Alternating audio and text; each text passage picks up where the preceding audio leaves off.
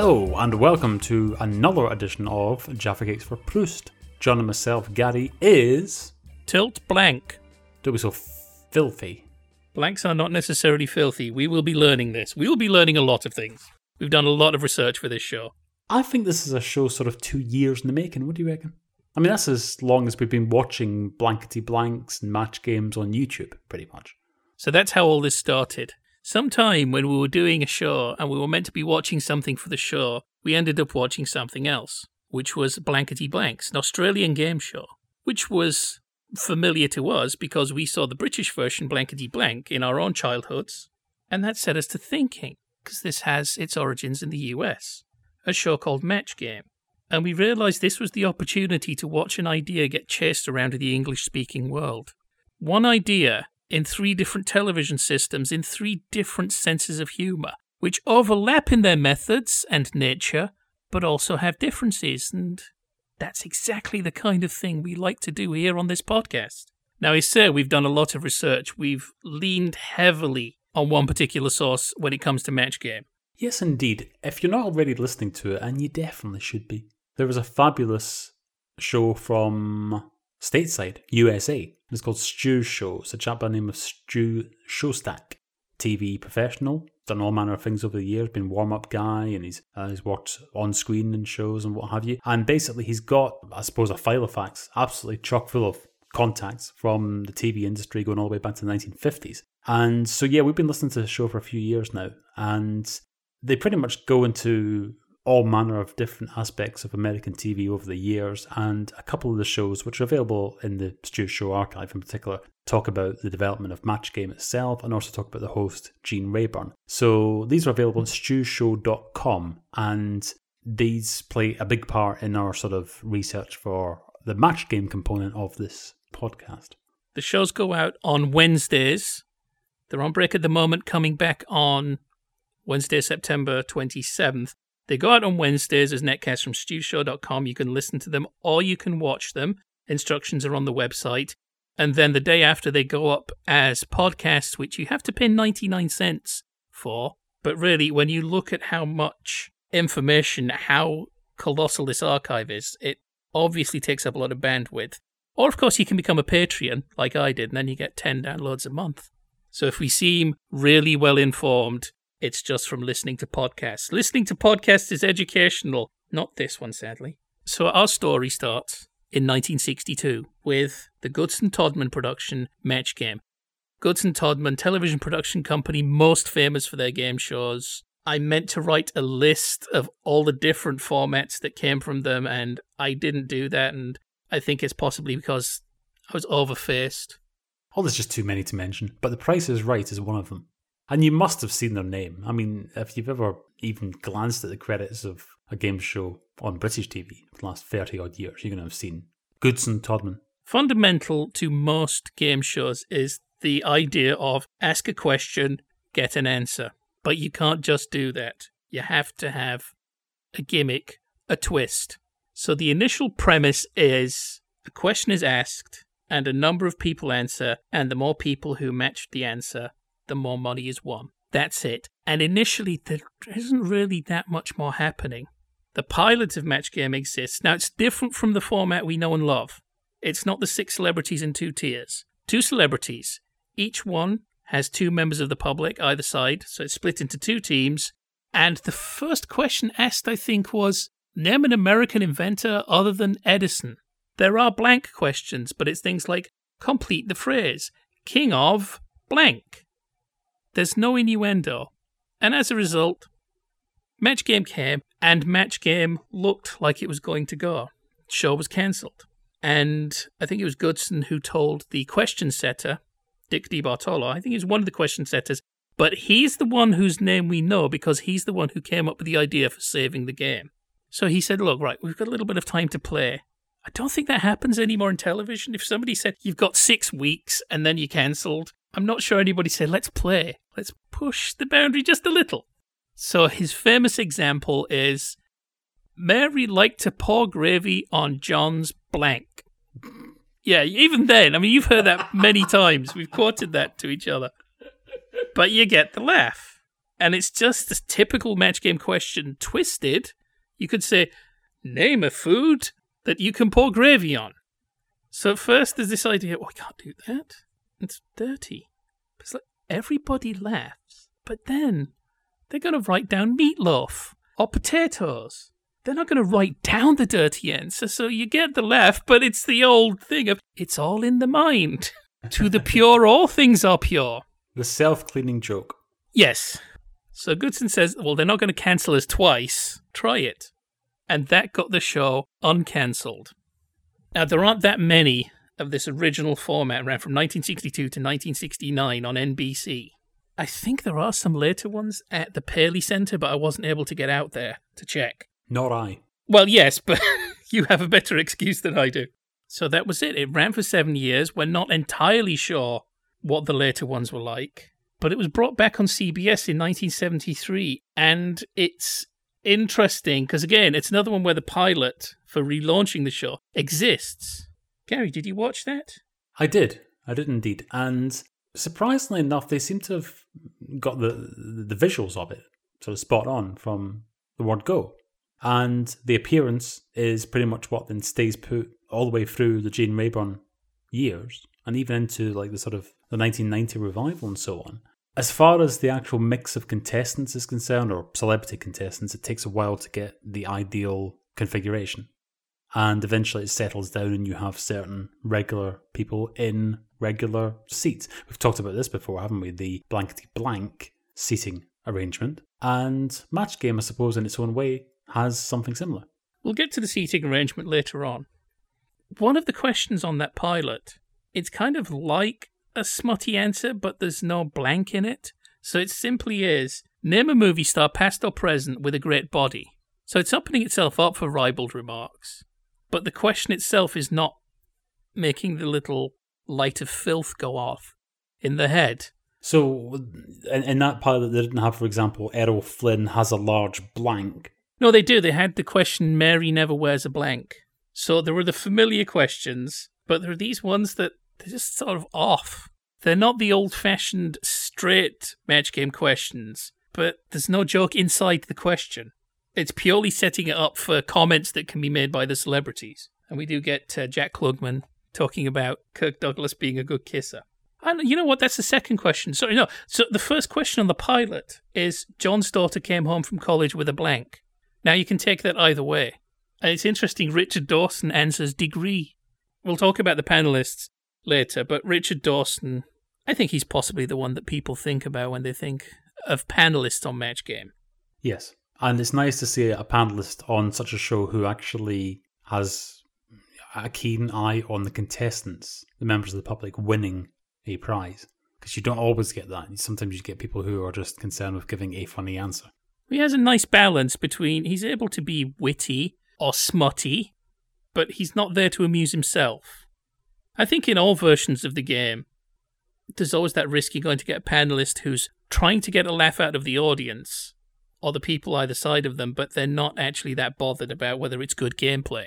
And this was a tension behind the scenes. Mark Goodson, even though he had allowed the pouring gravy on blanks questions to go through, he was concerned with gameplay. Legend has it he, he would have liked them to have played the game straight. I don't know how much that's true or how much it's a case of you're having too much fun. I mean, it's always one of the first warnings in broadcasting is don't have more fun than the audience. And I'm not sure that in later years it didn't lose the balance. I think you do notice a difference when Richard Dawson has left. That's another thing. This this shows a really fascinating little barometer of changing standards of decency and cleanliness in television. Mm-hmm. because eventually people do start saying boobs.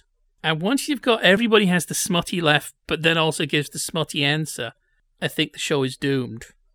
And oh boy, I mean, the show's currently running on ABC, and nothing is left to the imagination these days. I am slightly surprised actually at just how, not even risque, just how sort of out front, so to speak, shows like Family Feud are in the States now when they're daytime shows. Is Family Feud a daytime show? I thought it was on in the evenings. I've, I've never stumbled across it during the day.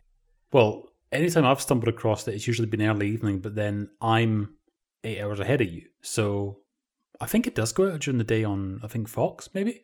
in some areas. Okay, right. We're going to risk you being arrested by the FCC And the FBI. and the CIA and the BBC, Matt Busby and Doris Day. Simon Bates is going to knock my door, and he's going to You say, You have "Oh, various means of watching television from the US. What coast are you watching from, though? uh, I'm watching from Pennsylvania." Here's the outrageous thing. Shall we let the listeners into a secret? I'm not going to incriminate myself. It's all right. But okay, here's the thing. I have ways and means, right? And I've spoken about this before.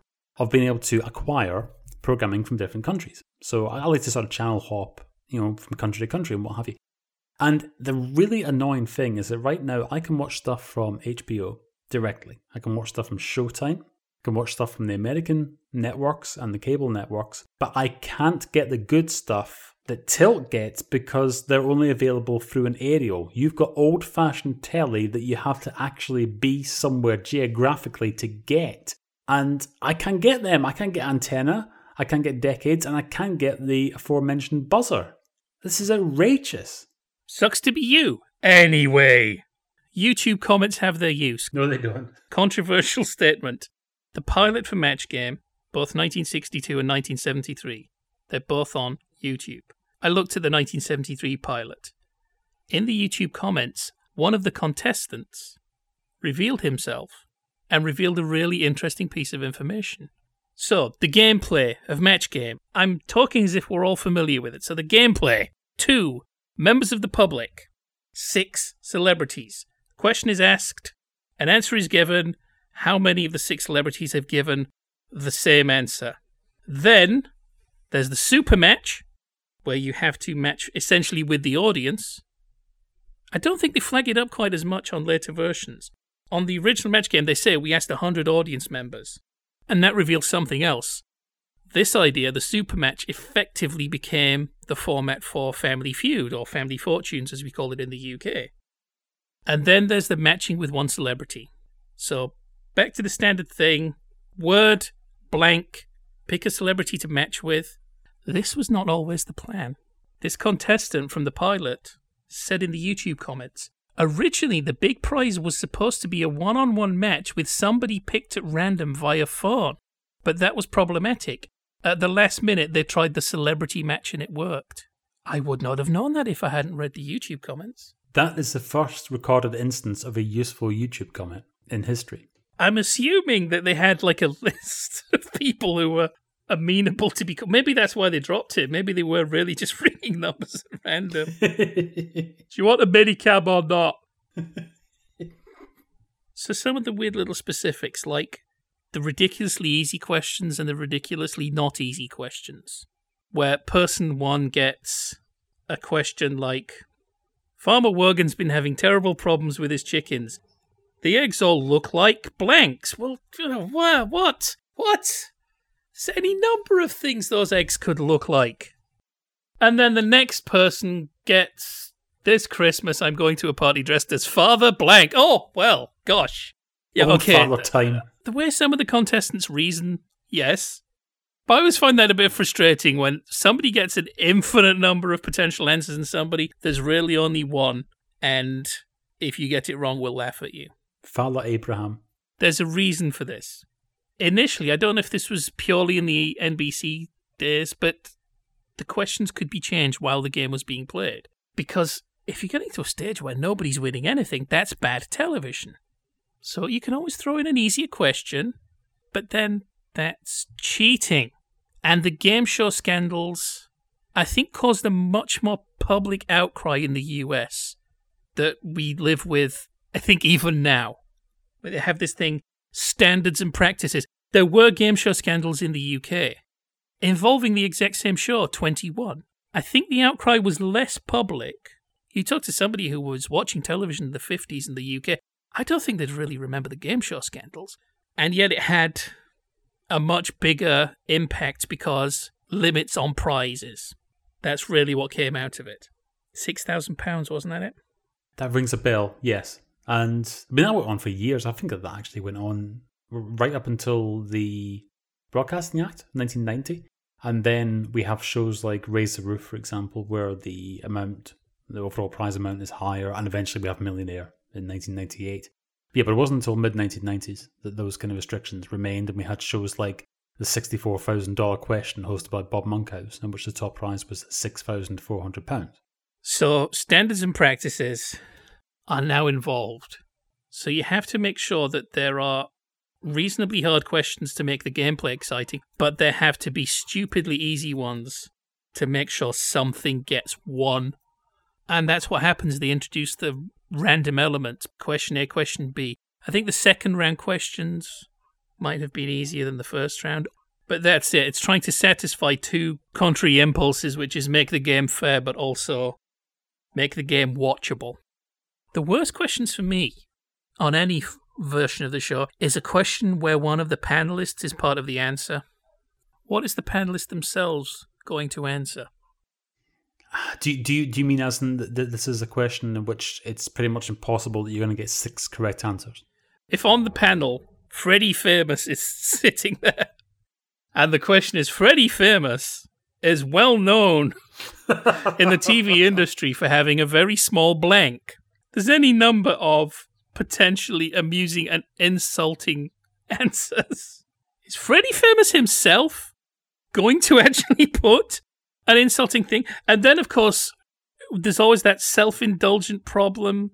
If we have panelists who are more interested in amusing the audience than themselves, are they just going to make some little joke that isn't really going to obviously occur, but will be a nice little in gag between Freddie Famous and Wanda Well Known? you, you can see why I didn't use real, real celebrity names there. The only thing that I would add to that, and this really isn't adding anything at all, but if you've ever seen, or if you go on YouTube and have a look at Match Game, I do like that carpet. And I actually would like to have that carpet in my living room. I'd like my living room to actually look like the set of Match Game. Well, I'd like your living room to have that carpet on the walls. Yeah, I know, because it, yeah, cause it'd be less echo. I know. If you're going to supply the official Match Game carpet, I will put it on the walls. Of course, the other thing is the cards, the nature of the cards. And there's not necessarily complete editions, there are long chunks of early 60s match game. I don't know if Betty White is the first person to do this, but it's the earliest example I could find writing on both sides of the card. Often the little giveaway is the side of the card you're meant to write on has this attractive border. So you hold it up. And you definitely get this on blankety blank. But you occasionally get this where they hold up the borderless side say, Oh, first I said this, but then I said this. And it's like, hang on a minute. you wrote on the borderless side first? I don't think so, but fair play. Gary, you've watched 2016 17 match game, right? Those cards have the logo on the back, so you can't write on them. The thing is, not that I thought that many of the contestants in the current match game would actually give a halfpenny bit. Is that a thing? As far as like the, the actual contestants winning anything is concerned. But how many of those blank cards do you get as a contestant? Because if you've got maybe more than, say, a dozen of them and you're not going to get through all of them in the recording, you could write on a couple of them. So you could still sort of get rimmed a bit. But it just shows how much more harsh and materialistic we've got. Obviously, trying to limit that. Well, now here's the thing, Tilt. It's all very well you and I coming up with all these wild theories. However, I think that we need some outside assistance for this show. And we're going to go coast to coast in a way, or something, or state to state, or whatever you prefer. Because I believe that we're going over now live and exclusive to Chicago, which, if memory serves, is in Illinois. And we're going to speak to Megan Stem Wade. Megan, how are you doing? I'm very well. How are you? I'm no bad. I'm no bad at all. I'm so pleased to be here with you. Thank you for patching in Chicago today. Well, thank you very much indeed for joining us. Welcome to Jaffa Cakes for Proust. It's going to be interesting getting an extra pair of eyes on Match Game because, of course, Tilt and I, everything that we're looking at here, of course, we can't help but draw comparisons with Blankety Blank, singular. Presumably, you've grown up watching Match Game, Match Game just being a regular part of American TV.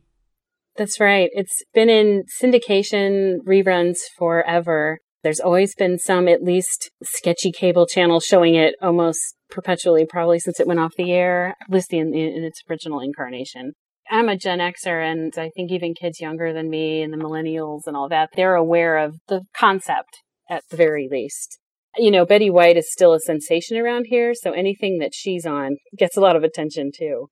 So when would be the first time you actually saw Match Game? I mean, presumably it would have been the Gene Rayburn version of some particular description. Yes, Gene Rayburn is Match Game for me. I, I wasn't very aware of the 80s version until I did more research to talk to you guys, so that one just slipped past me. So I probably saw Match Game, oh, probably someday when I was stayed home from elementary school in the 80s. Um, it was on reruns on USA Network or something like that. And how did you find it as a viewer? I mean, did you find because I'm I'm going to pursue an, an odd theory of mine shortly, but how did you find it? Did you find it a warm show? Did you find it a particularly welcoming show as a viewer? Because obviously there's something magical about it, the fact that it's lasted all this time and has been exported all over the world. You know, it's interesting. As a child, it just seems very wacky. And it's interesting to see someone like, for instance, Betty White that you know in a whole different context. For instance, I was a big Golden Girls fan, so that's how I knew Betty as, as Rose on that show. It was interesting to see her in this very different setting saying adult things that you didn't quite understand. And it just seemed like a party that they were gracious enough to let me kind of peep in on. Um, I wouldn't say that it's one of the game shows that captured my imagination as a child as much as something like Price is Right with the zillions of different games and bidding and all that sort of thing. But it definitely has something to it, I think, with that chemistry between the celebrities that's very unique to it. Innuendo isn't as central to the US sense of humor as it is to the British sense of humor. So is that something that really marked it out? Oh, that's a good question, you know, and that is something I noticed in viewing different versions of the show. I think what made it stand out is that everything they couldn't say, that there was a clear line that they could say something like boobs, but we're not going any further than that. And I think to see the celebrities operating in these constraints made it fascinating to see what's going to happen next and how far are they going to push it. Because no, we're not a subtle people. we say what we want to say generally, but to see Richard Dawson and Charles Nelson Reilly talking about sailors and trying to figure out what they're talking about, you know, um, it, it was compelling. Because you know the contestants were actually given a little talk before each show. Yeah. Say boobs, yeah. say rear end, do not say this, do not say this. Yes. So Megan, do you have particular favorite panelists? Have you got like an ideal lineup? I love it when Betty White's there. I keep bringing up Betty White. But um, I, I'm happy when she's there. Um, I love Marcia Wallace. She's a little more subtle, and she's always in that last seat that's kind of tough. You know, that last, that sixth seat. Everyone has already said something funny, and we have a theme going, and that person has to try and bring up the rear, so to speak. Marcia does a great job in that seat. And Fannie Flagg. I guess I'd like an all female panel. I enjoy a lot of the, the funny ladies that they brought on. Well, you know that last seat had a very specific purpose in the game. Did it? Yes. Ah, good. I get to bring out the the seating arrangement for match game was top left. Male star, less able player. So that's somebody who's probably going to come out with something terrible and everybody's going to feel bad for the contestant. Then, of course, we go to Brett Somers, then Charles Nelson Reilly. And the thinking is, is they will have either given a good answer or there'll be some crosstalk that will drive out that first person's terrible performance. Then, front left, sexy lady, kind of a ditz. Then, of course, Richard Dawson. And then, strong female player, somebody who's going to probably get it right. So the whole seating arrangement seems to be based around the idea of uh, living down whatever horrible mistake William Shatner or Leslie Nielsen or whoever's. Of course, they put um, Dick Martin in that seat often, didn't they? Yeah, that's right. And yeah. he managed to have an amazing streak. Was it something like two weeks without matching anybody? Now, G- Gary, do you want to tell about the UK seating order? Because I have it in front of me if you don't. Well, I, I don't have it actually in front of me, but I'm quite happy to steal the punchline, so to speak. If you want to read it the first five, and then Okay. I'll go for the uh, the jugular. So, blankety blank seating order. So, top left, droll, less dominant comic personality. Back row, center, funny woman. Back row right, personality. So, it's just somebody who's there for their name power, but in, I think there it's like that's going to be the person who probably comes out with a wrong or terrible answer, but it's lost in the middle. Then to the front, like Match Game, it's an actress, somebody with sex appeal, somebody for the host to flirt with. Then front row center, dominant male comic personality. So that is somebody who is going to maybe even start misbehaving. So you're Kenny Everett. Ex- yeah, Kenny Everett, his famed molestation of the microphone. Yeah. And then Gary, front row right. Front row right is what's very politely termed the idiot seat. and this is basically going to be, I suppose, I mean, the, the best sort of comparison would be, say, Ronan Martin era Goldie Hawn. So we want somebody in there who's going to probably get it wrong and it's going to get a big laugh towards the end of the particular round. I'm not sure if it wasn't worse in the Les Dawson era, because in the Les Dawson era, apparently that was designated Old Dear. Oh. so every, everybody everybody had a, a part to play, and I, it, it does seem, from what I've seen of the, the American version as well as obviously the British version, that the seating plan is more strictly adhered to compared with Australia, where it tends to be a little bit more loose. Yeah, it's definitely very strict with the American version. It's always this, always that same configuration. Every once in a while, you get someone subbing in for um, Charles Nelson Reilly on a rare moment, but other than that, So we're Everyone's throwing in out their names. place. Could you give us little thumbnail sketches of some of the regular panelists? Sure. I'll start with Charles Nelson Reilly since I just mentioned him. He was a theater actor and one of those gentlemen in that era who could never say he was gay, but, but there was something that a little kid watching knew was very different and charming about him. And he brought a certain humor that um, really sparkled in the back row there. Kind of, um, if people are familiar with Hollywood Squares, the Paul Lynde center square personality. And then next to Charles was Brett Somers, who was the wife of actor Jack Klugman, famous for The Odd Couple, among other things. And he was actually in the pilot of the new Match Game 73 when it came back on the air and suggested his wife um, to sort of get him out of his hair, the story. And she and Charles got along so famously that, you know, they both stayed for the entire run and they're, they're a hoot together there. And then, of course, we've mentioned Richard Dawson, who is in the, the center front row, and he's famous for going on to Family Feud for years and years and years in America. Um, and of course, was on uh, Hogan's Heroes before that. And I think what I understand was a fairly successful actor, theater actor, and television star in Britain before that, before he immigrated. Not positive about that. But, you know, he's very, very famous for Family Feud here, of course, so anyone would know that from years of those reruns. And then there were a lot of just 70s personalities who rotated in and out people from sitcoms and comedians, actors, all that kind of thing. Just about the entire cast of MASH is on at one time or another. And they even joke at one point about not being able to get Alan Alda, that he's too famous to come on, but they'll settle for Gary Burghoff, who played Radar. A lot of fun people to see when you're watching it now and thinking of all the people you grew up with on television. Does Richard Dawson sound English to you? Rarely. Yeah, I'm, I'm Uh, amazed yeah. by this. I, there were a couple things I read where, where people commented on his accent, and I, you know, a word or two once in a while, but no, I would never have known otherwise. I think in probably in Britain he's most recognisable for his role in The Running Man. Yeah, that's one of those great, very meta roles, playing himself, sort of. Anyway, yeah, it's a great movie. I messaged Tilt about this the other day, but I'd be interested in your take on this, Megan, because you mentioned Kenny Everett there. So just in passing, had anyone on the panel actually given Gene Rayburn's mic the Kenny Everett treatment, how would he have reacted? My gut instinct is badly. I don't think that that kind of physical comedy was part of the equation. Yeah, I don't think it would have gone over well. It, you know, it, there's a documentary about the show that maybe you've seen that's produced by Game Show Network. And I I was struck by Gene saying, I loved being in charge because I could control it. So I don't think he would really enjoy anything, whether scripted or not, anything that made him look more of a fool. He had a sense of humor about himself, but I think he had to be in control of that. I'm now imagining what it would have been like if just for, say, one particular show, say Bobcat Goldthwait had been on it. Oh my goodness. Gary, one of the match games we watched was the famous School Riot. yes. So there's a question and the answer given. It's it's Dumb Dora was so dumb. How dumb is she? Thank you.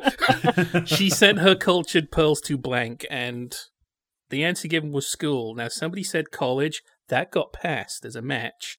and then there was scuba diving school, and th- but finishing school was turned down. And Richard Dawson took the game seriously in that he wanted the contestants to win, and he was one who was not matched despite using finishing school, and so it kicks off.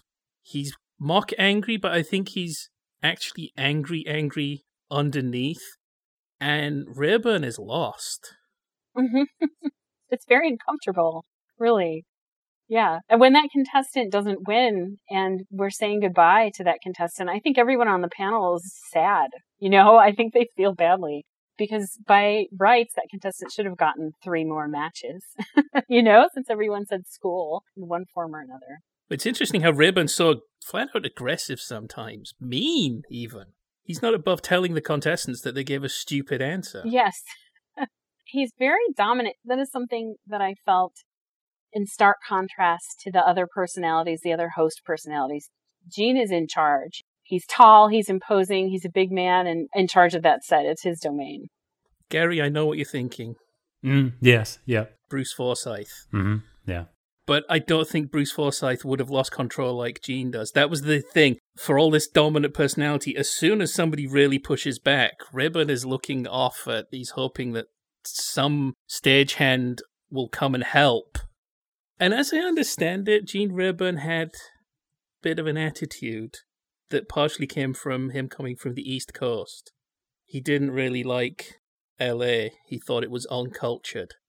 Oh, that's interesting. I could see that, and, and he had quite a pedigree really in the beginnings of American television. So I think that with that comes a certain ego, I'm sure, of being part of the original Tonight Show and so forth. Uh, that would be a culture shock for him. It's something I want to talk about with Blankety Blank, though. I, I think the truth for a lot of classic game show hosts, certainly in the US and to a certain extent in the UK, is this was not the job they wanted.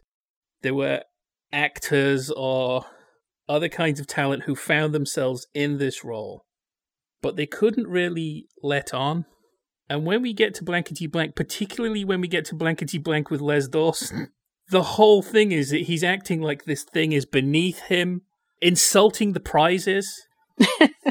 Could anybody have ever gotten away it. with that on American TV? No, no, no. Those the prizes are sacrosanct. You know, the money or the shag carpeting or whatever you're winning, the dinette set. It's the best thing that's ever happened to you. That's the attitude that's coming across.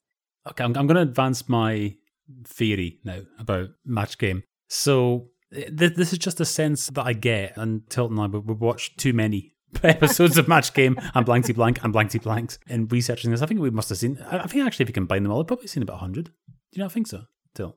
Yeah, probably watch them when we were meant to be watching other things. Yeah, yeah. So, okay, with both Blankety Blank, with the occasional exception of, say, if you get like a particular panelist who maybe doesn't fit, and yes, I'm talking about Bernie Clifton, we'll discuss him later on. With that and Blankety Blanks, I get a warm, fuzzy feeling that everybody's just along for the ride. It's all good, silly fun, and it's just stuff and nonsense. And yes, it's nice if people are also sort of playing along, hoping the contestant's going to win something, but it's just exactly that. It's just camp, silly nonsense. With Match Game, I always get a slightly sort of tense feel.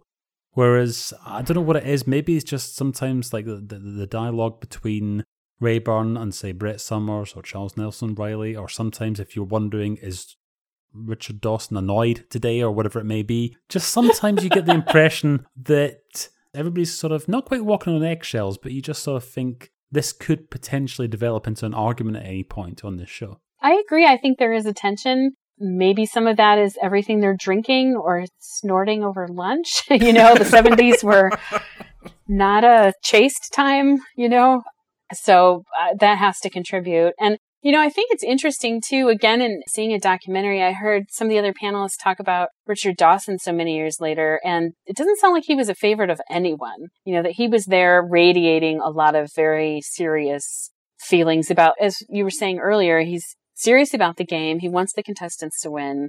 And that might take away a little bit from just the party atmosphere, the just having a good time, saying silly things. I think your theory is holds water. There's definitely a different energy to the American version that's not as laid back, not as silly.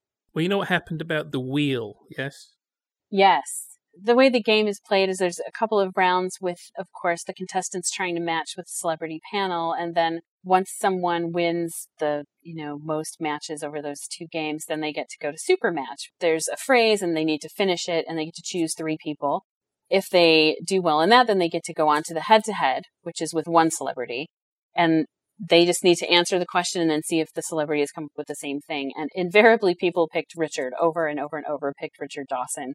So much so that um, a couple of years in, they came up with this wheel that the contestant would have to spin in order to pick their celebrity instead of just choosing a celebrity.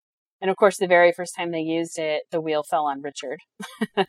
so that didn't work out. And, uh, you know, I believe Richard didn't take well to the wheel. He felt like it was a personal slight. But he was good at the game. He was sharp and he was in tune somehow with, you know, the zeitgeisty groupthink about what other people might be thinking. So he matched often with people and became a real favorite. I understand the will was the beginning of his attitude. He asked to be released and wasn't.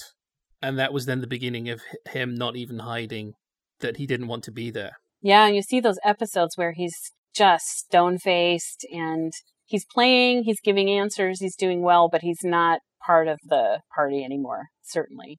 I just wonder if this idea about there being a little bit more sort of tension between the players and what have you. I wonder, do you think that some of this comes down to the more intense production schedule with Match Game? Because, I mean, Blankety Blank, for example, might have, say, 16 editions in its run, and probably they're going to take two of them in, in one outing.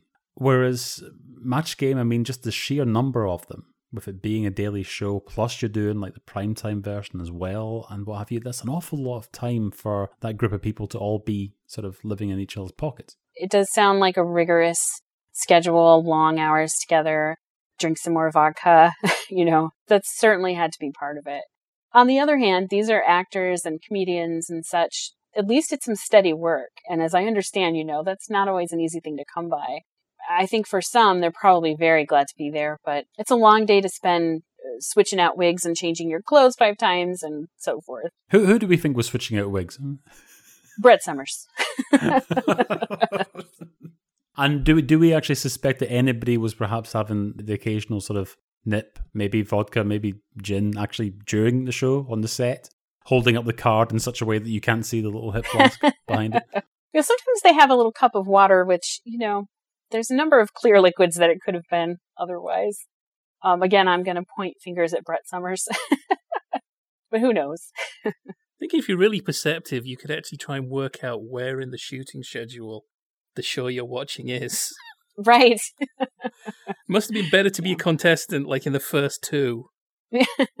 Before things get really loose. And, yes. Yeah. Now, we saw a Christmas edition at one point where suddenly Brett and Charles start doing this like little routine. It's almost like when, like, if the teachers had suddenly got up and started doing some little skit at the end of term party or something like that. I don't, I don't know. I mean, it just, my memory is that it went on and on and on, and everybody's sort of politely laughing along and what have you. But it, it seemed a bit odd. I don't know. Uh huh. You know, there was something. It might have been the school riot episode, or I, I can't quite remember, but there was something that they came back from commercial and Charles was lying on the floor and then Brett came over with some cards and did this little routine and it, it was funny for a, a moment and then it stopped being funny. you know, it's again, I think something happens too when people are together and you get you're in jokes together and you're something about that energy of being on the set and you think you're the funniest thing in the world, but no one else is in your bubble. So it's not that funny to other people. Mark Goodson must have hated that because he really wanted it to be played completely straight. Did he? he? Apparently, ha- apparently, he had one particular complaint about a show where they only asked four questions, and Rayburn said, "Yeah, but it was funny. it wouldn't be as much fun if we played it completely straight." yeah, I think playing that show straight, that ship sailed very early. It wasn't going to happen. But, you know, it is interesting to see that the pilot, you know, the 1962 very first episode, and there's so few that exist from that era of 1962 to 1969, where it is very much a straight quiz show in the mold of all the other quiz shows that Mark Goodson had put together. You know, like What's My Line and those kinds of things. It's drab. Everyone's very, very polite, and it's not nearly as fun. Did anything strike you about the Australian and British versions? The first thing that struck me were the hosts. The hosts really, I think, make a show. They bring a flavor and attitude, as we were talking about with Gene Rayburn and his particular style. I found first the Australian show, Blankety Blanks, plural, very subtle for me because, of course, I'm American. um, but I watched it a few times. I watched the few episodes. I had it several times. And as I started to understand the panel a little more and their personalities, these things sort of emerged, you know, and I understood the interplay more. But it wasn't something when I sat down for the very first time that it wasn't laugh out loud funny to me. I feel bad saying that. But I, I thought Graham Kennedy, who hosts that show, was very charming, very charming, and really carried it for me. Well, in Australia, he's known as the King. Is that right? yes, the King of Television. Ah. TV movies made about him, tributes all over the place. Oh my goodness. You know, he has that charisma for sure that takes people through those kinds of jobs where, you know, it can be kind of thankless to be the host and to run the party. Um, to, to stay with that tired metaphor now, but he really brought a lot of that to life, and his interplays with um, Ugly Dave Gray, silly puns and bad jokes, but their obvious delight in each other makes that really fun. So blankety blank, your version. I am still laughing at the checkbook. oh. That's fantastic that you spotted that. It is a standing joke, and apparently those things cost eighty pounds in late seventies, early eighties money, and actually did cost more than some of the prizes. Oh my! You're kidding me. oh my goodness! Yeah, that it made me laugh every time they told the poor losing contestant that they were going to walk out with a checkbook and a pen. now that it was some sort of like metal little sculpture, right? Is that what it mm-hmm. was? Yes. Yeah. so I never great. understood it as a child. I thought, is there a special property to this? Can you use this? Is there a blankety bank? Yeah. oh, well done. but it's probably serious money on eBay now for those things. I'm sure. There's probably not a ton of them out in the world anymore. So yeah. I loved Terry Wogan. Do I need to say Sir Terry Wogan to be proper? I thought he was lovely and funny, and I really liked his era, I think, a little more than Les Dawson. I'm sorry. Um, Les Dawson is charming. He's very physical.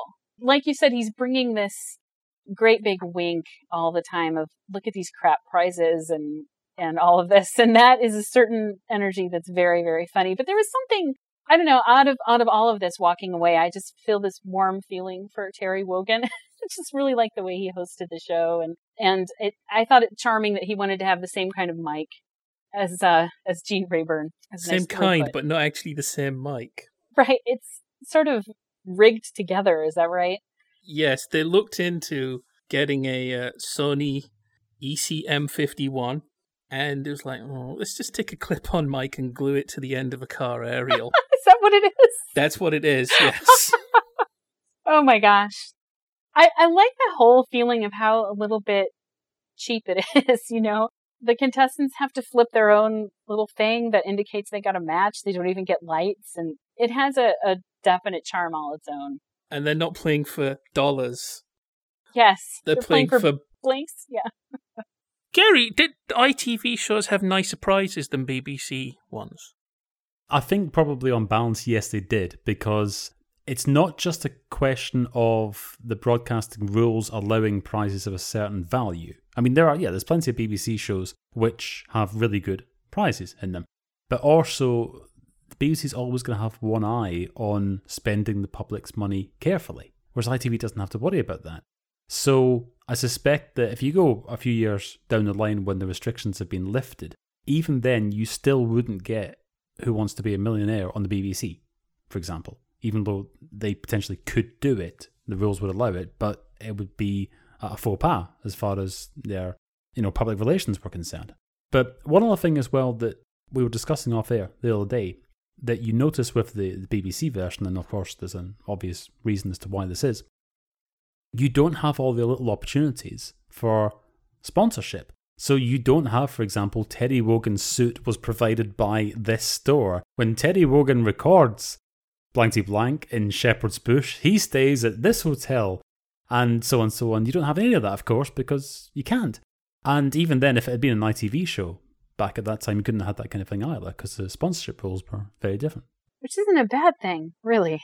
I, st- I thought they were Yeah. going to start giving out Graham Kennedy's room number or something like that. The amount of detail they're going into there, it's like every last aspect. I mean, what, what does he have? Still water? Does he have sparkling? I mean, you know, what time does his alarm call go off at? I mean, all this kind of stuff. It's all there. There was a spin off soft drink. yes. Blankety Blank's lemonade. I can't remember which Les Dawson ones we watched, but I just thought I'd point out that when Les Dawson did his first show, he comes on and the first thing he does, he snaps the mic in half. just let everybody know It's a new it's his job now. So, Megan, how familiar are you with the the later shows, the, the you know post Gene Rayburn? I'm not very familiar. I'm aware that there was sort of a Hollywood Squares match game hybrid hour that didn't do well in the 80s, and there was another attempt to revive it in the 90s with yet another host. Uh, his name escapes me. I've glanced at this new version that's happening with Alec Baldwin. Yeah, I'd rather watch some reruns, you know, um, really than to dip into these retreads, I guess. The They're thing just- is, once you're allowed to give penis as an answer, then what's the point of match game anymore? Well, that destroys the whole tension that I was talking about earlier about constraining the American sensibility and keeping it in a certain boundary. And that's what makes the tension and makes it compelling. When you can hold up a card that clearly says penis and it's being blurred out and they play the little slide whistle sound, that's it. It's not, it's not that funny. It's, oh, he said a naughty word. Well, who hasn't? It's just not that interesting anymore. I gather that was partially the downfall of the original version, though.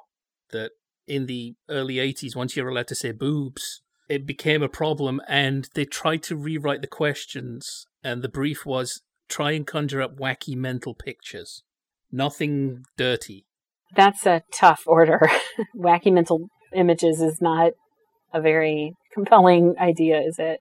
You know, it's interesting because I read about the Australian version was up for renewal that Ugly Dave Gray, the comedian, said that he felt for his part he had made every joke he could make on that show and didn't feel like continuing. And I do think that in a format like this, there's just a limit. There's only so far you can go with, with this kind of innuendo, not saying the obvious kind of thing.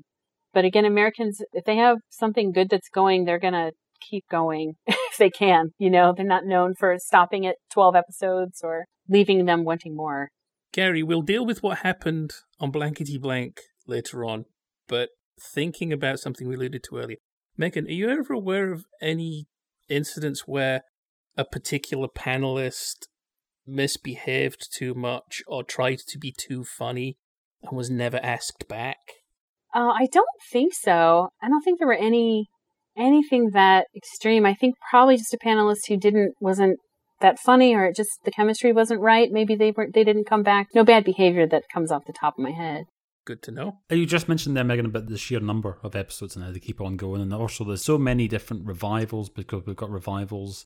I think it was Bert Convy is a chap who was hosting in the early '90s, and then it comes back again in the late '90s. And we've got the current version. There's also a ton of unsold pilots, including one by Fox in 2004, which was apparently titled "What the Blank!" exclamation mark. But just tallying up here, there's something in the region of about four thousand match games if you take all the different versions all together. So why is there not a match game channel? I know it airs on GSN, but I mean, why have they not got like a, a spin-off channel that's just 24 hour match game and nothing else? You'd think.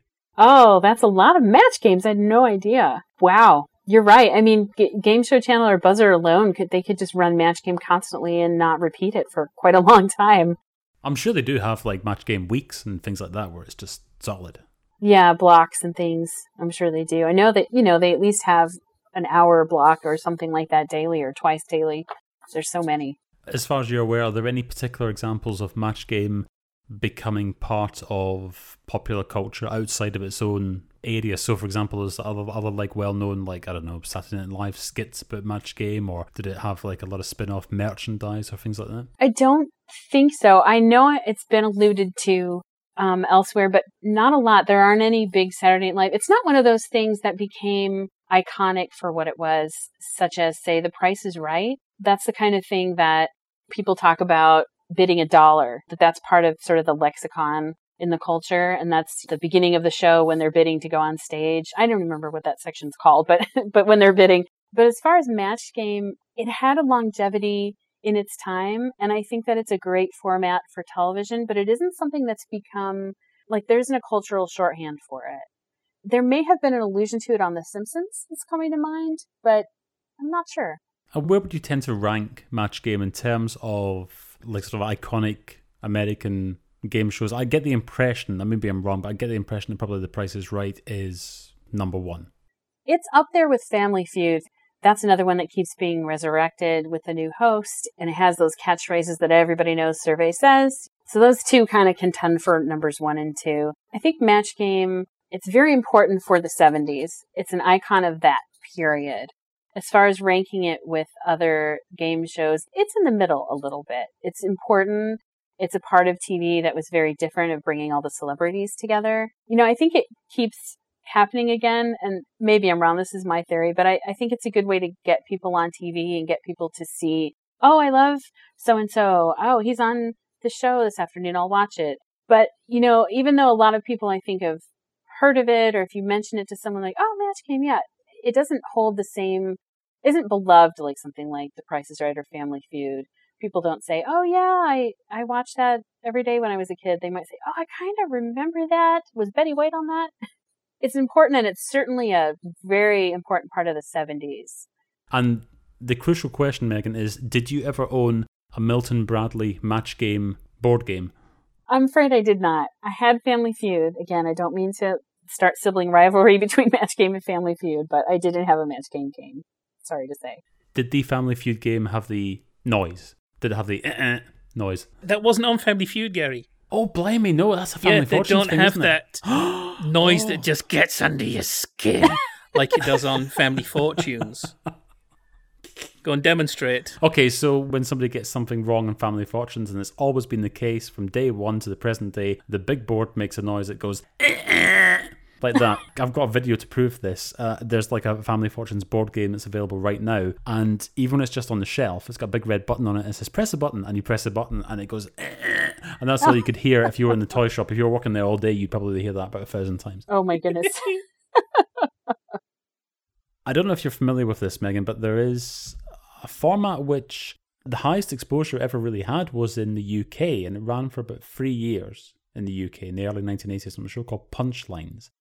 And it is developed from, I think I'm right in saying an American format, but it's one which is under the radar as far as its American airings are concerned.